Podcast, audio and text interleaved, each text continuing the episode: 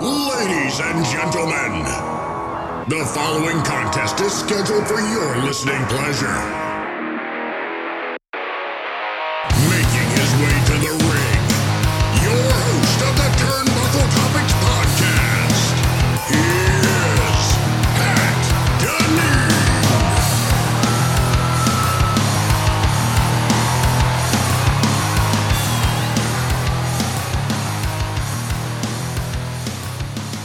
What's going on, everybody? Welcome to the Turnbuckle Topics podcast. I'm your host, Pat Deneen, and this is my review of Friday Night SmackDown, which took place September 29th, 2023, taking place at the Golden One Center in Sacramento, California.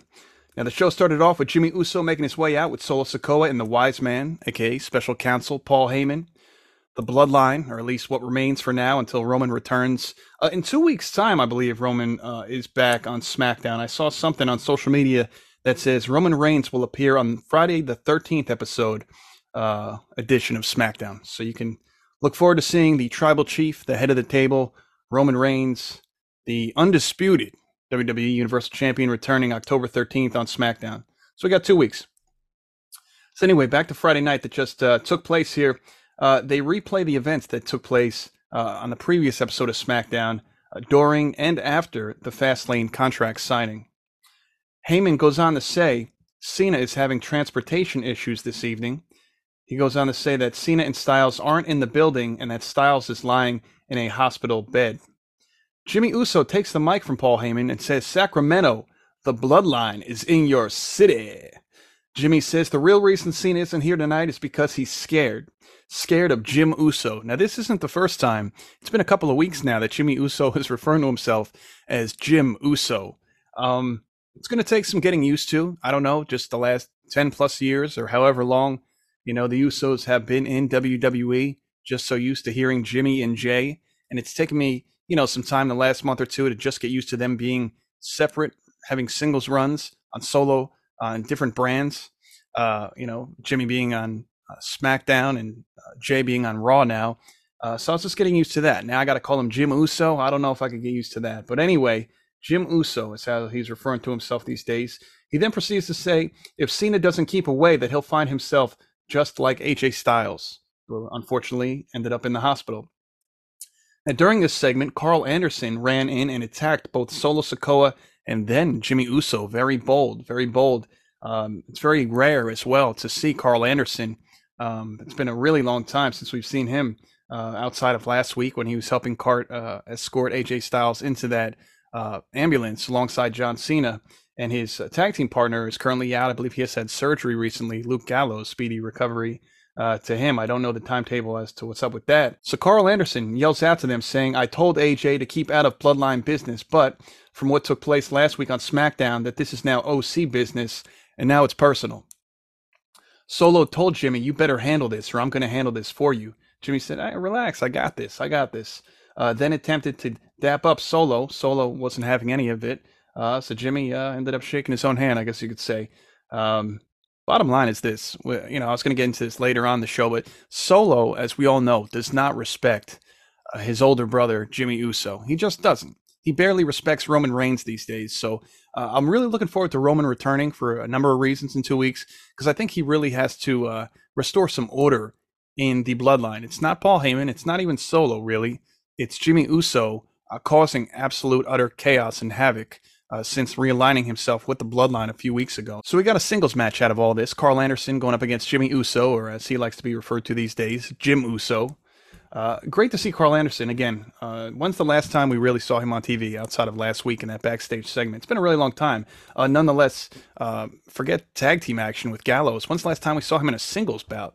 So anyway, we got these two these two going at it, and the OC, man, you know, it's cool that they're with AJ Styles. Obviously, AJ is always going to have some kind of a notable role, prominent role, even if it's not including a title, uh, which has happened with AJ the last couple of years. They're using him more as the veteran these days, not in title contention, really. But, you know, the OC returned to WWE after being released three years ago. They returned at the Barclays Center. I was actually at the show uh, October 10th of last year. It's great to see them back. They got in the mix with the Judgment Day, and that was that, right? Um, but you really haven't seen much. And I know Karl Anderson, you know, he's still got a lot left in the tank. So they should at least utilize him in singles. Sadly, this match resulted in a semi squash. That's really what took place here. Uh, Jimmy raked the eyes uh, while Solo Sikoa distracted the referee. Get a super kick to Karl Anderson. Uso splash, game over. Jim Uso with the W. Um, so again, nice to see him on the opening match of SmackDown, Karl Anderson, but it meant nothing for him. It was just another stepping stone uh, for the Bloodline to to take over and continue to dominate as they've done for weeks, months, years at this point, right? In the post match, Jim, I'm just going to call him Jim Uso. That's what he wants. That's what I'll give him. Jim and Solo attack Karl Anderson, Samoan Spike, leaving him laying in the center of that ring. Now, Michin from the OC was making her way out uh, to, to just coming out from Gorilla as they were making their way to backstage. They crossed paths. And, um, you know, the bloodline, again, they were making their way back. And Jim Uso says to Michin, there you go. Uh, basically, like, you know, pick, pick up your guy. He's laying there smack dab on the floor. And, um, you know, Michin, she slapped the living hell out of Jimmy Uso, like significantly to the point where he was uh, knocked to the ground. So left him in disbelief. Again, Solo, Solo Sikoa, who doesn't even respect Jimmy Uso at all, he looked at his brother while he was on the floor in absolute disgust. Like, how do you let these things happen? You talk too much, and this is why things happen. What's that Lil Wayne line? Real G's move in silence like lasagna, you know? And that's exactly how Solo Sikoa moves. Jimmy Uso, not so much. So, uh, you know, after that whole segment had happened, and WWE's uh, Twitter account wrote, uh, Jimmy Uso clearly didn't see that one coming. Thank you, Mia Yim.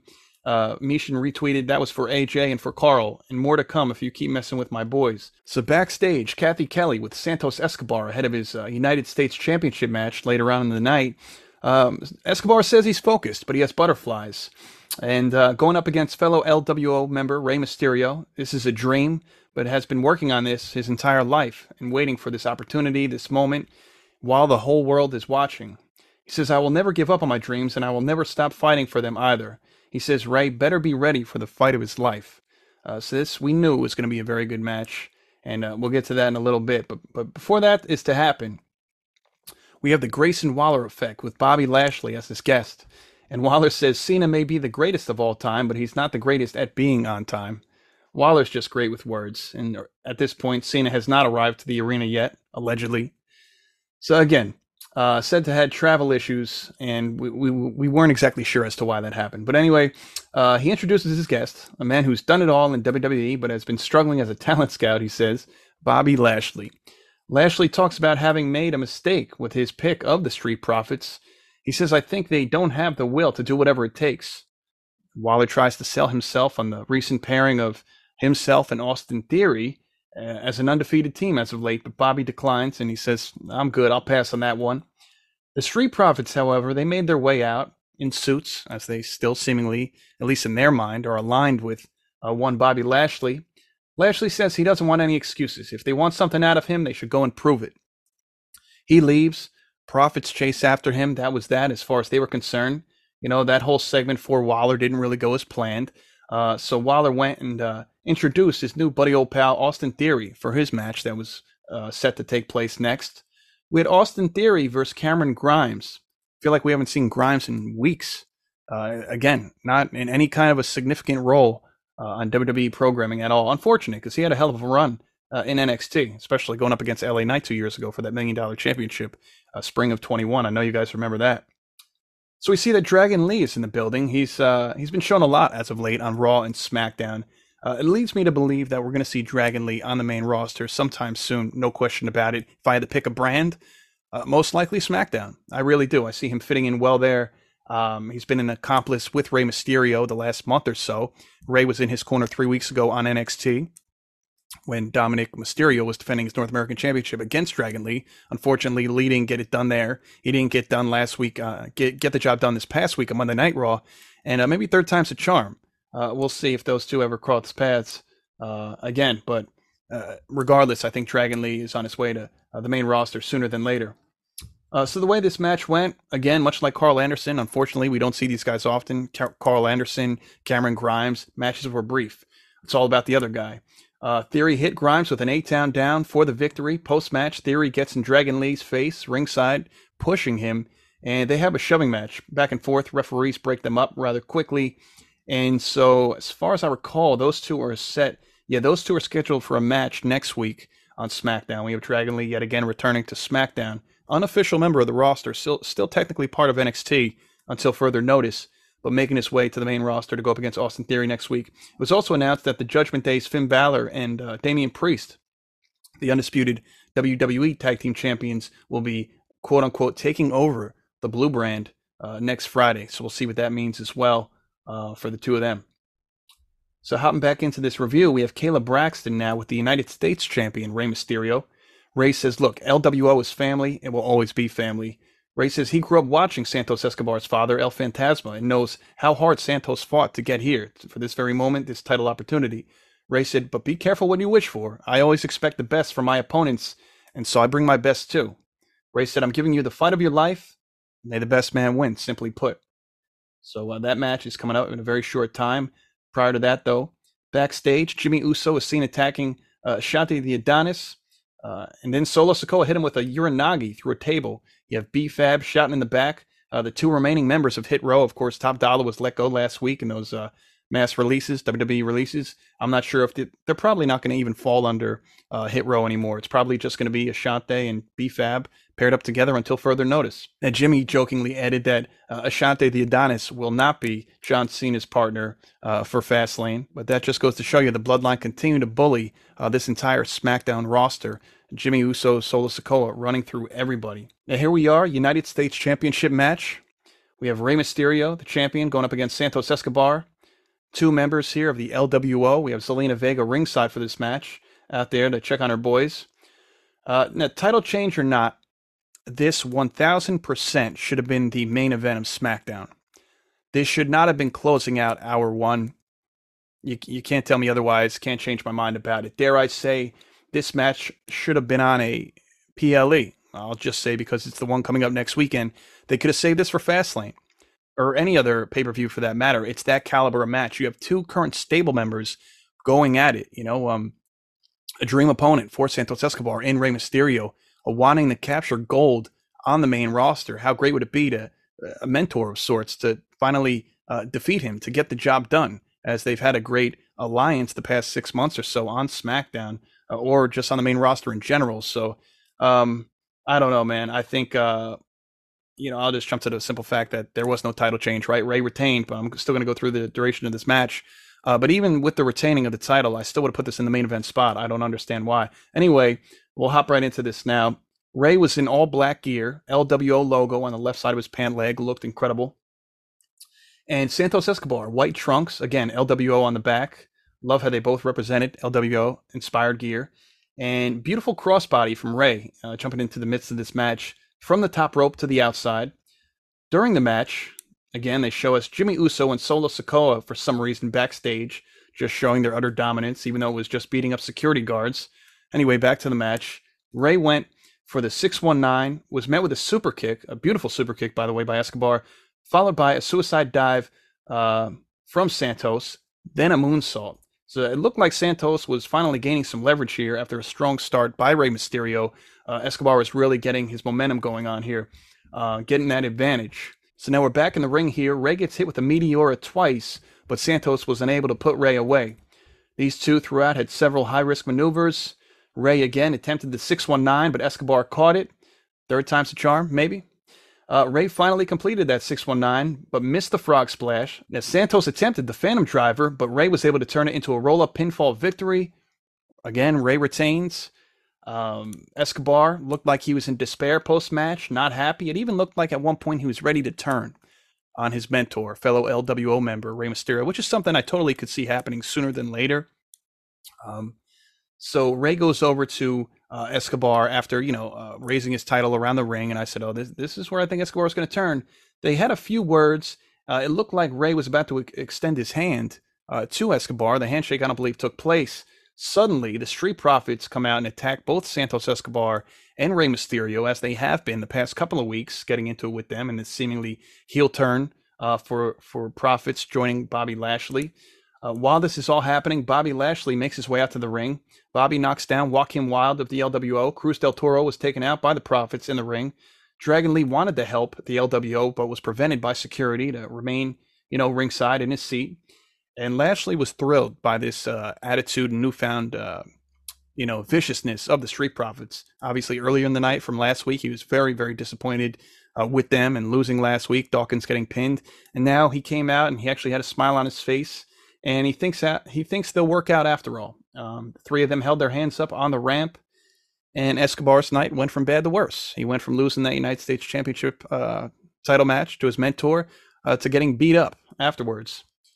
So that's un- that's unfortunate. We'll see where that leads. But again, um, very interesting, uh, very interesting dynamics here, right? We got Rey Mysterio, Santos Escobar. It's not finished business, at least as far as Escobar is concerned, until he wins that title. Let's be honest. Santos is really starting to show that he's feeling some type of way. It's no more happy-go-lucky smiles and hugs as it's been with him and Rey for months. And then the interesting part is Dragon Lee. You know, Dragon Lee keeps showing up, although he's going up against Theory this uh, coming Friday on SmackDown. Uh, he was trying to help them against the Profits. Does he eventually, you know, come to SmackDown? Does he join the LWO? Does Dragon Lee and Santos Escobar get into it? Does uh, does Escobar try to keep Dragon Lee out of the LWO, much like uh, Damian Priest is trying to keep JD McDonagh out of Judgment Day? You know, Finn Balor and JD McDonagh been cool for some time, and Damian Priest puts a stop to it, much like Rey Mysterio and Dragon Lee have been cool for some time, but Santos wants to put a stop to it. So much like we thought Priest would be getting kicked out or leaving Judgment Day, hasn't happened yet, and I don't think it's going to happen for quite some time because they're the current tag team champions, him and Finn Balor. But back to LWO business here.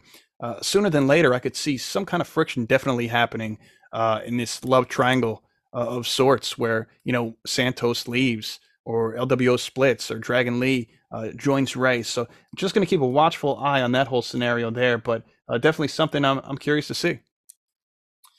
So now we had Charlotte Flair going up against Bayley. This is going to be their first meeting in three years. Uh, we actually got some statistics uh, that I found thanks to Just Talk Wrestling on Twitter. And they wrote when it comes to the four horsewomen in WWE, it's Bailey who leads the charge with an impressive 64.6% win rate across NXT and WWE main roster. He goes, that's 468 wins from 725 matches, and this is the four horsewomen in numbers.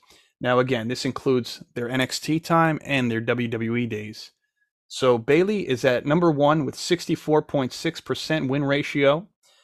Next up, the man Becky Lynch at 60.1%. Following her, number three, we have the Queen Charlotte Flair, 57.1%. And then coming in at number four, Sasha Banks, which I'm not surprised at based upon, you know, how her booking had been uh, throughout the course of her WWE tenure, uh, 53.1%. So that's interesting, and you know, not to give the ending away for those that didn't watch, but this slightly change, changes a little bit, I guess you can say, because the number three beat the number one. That's right, Charlotte Flair did defeat Bayley, uh, but we're going to go over that match in just a moment. So the camera goes to the parking deck of the arena where John Cena pulls up in a Ford Mustang, blows right past the security checkpoint, ready to address the bloodline. Uh, but before that happens, again, we get this women's match between Charlotte Flair and Bayley. But uh, Cena's landed, he's arrived, he's parked his car, and he, he busted right into the building, and he's ready to uh, settle some business, to say the least, in the quote unquote main event spot of SmackDown. Before we get to that, though, this women's match, Prior to the start of it, Charlotte says Bayley has become a stepping stone while she has become the measuring stick in WWE. She says, After I beat you tonight, I am going to challenge Iyo Sky for her WWE Women's Championship at Fastlane.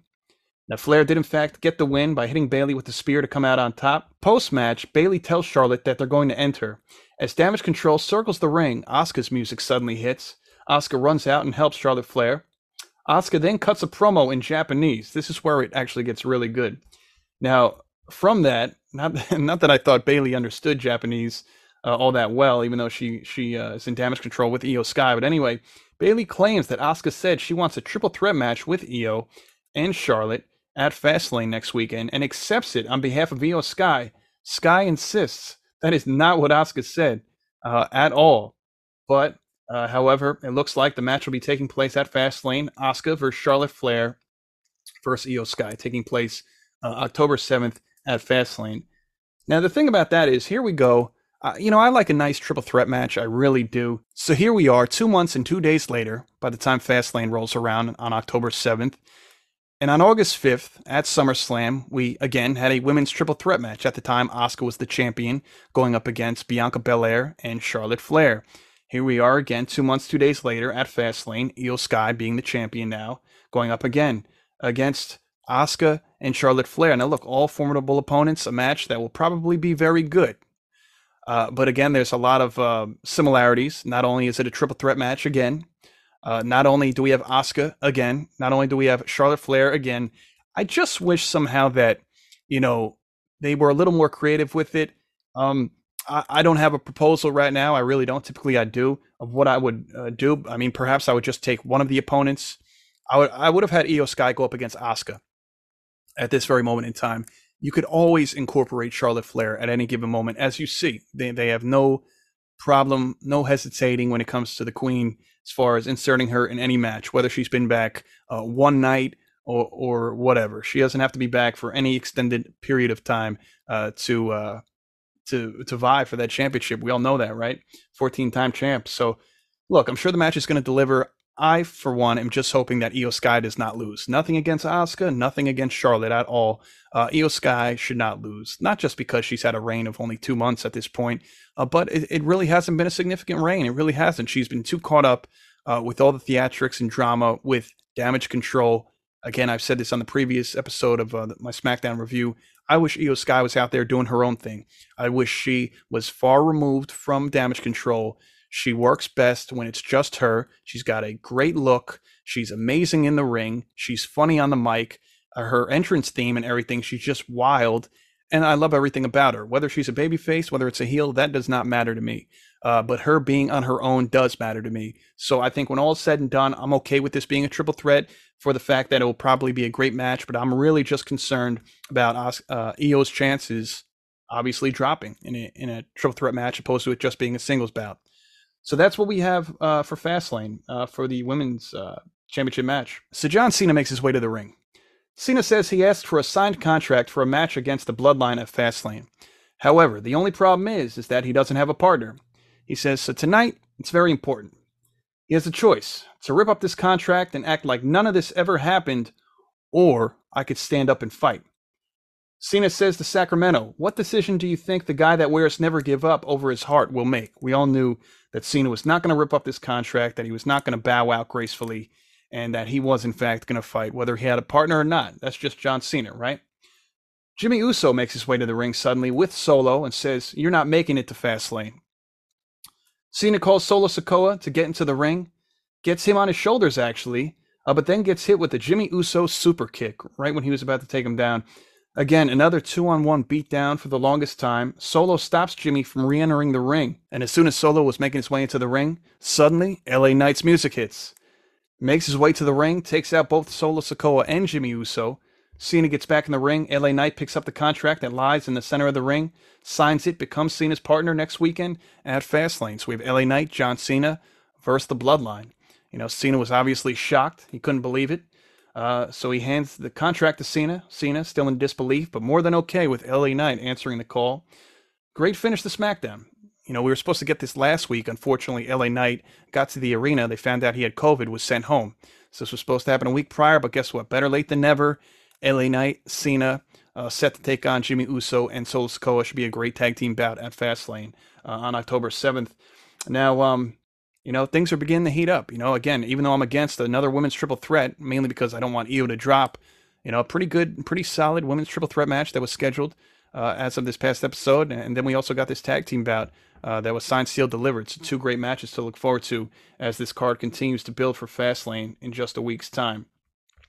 Now, let me see here if I have anything else that I really want to discuss as far as SmackDown was concerned before we get out of here.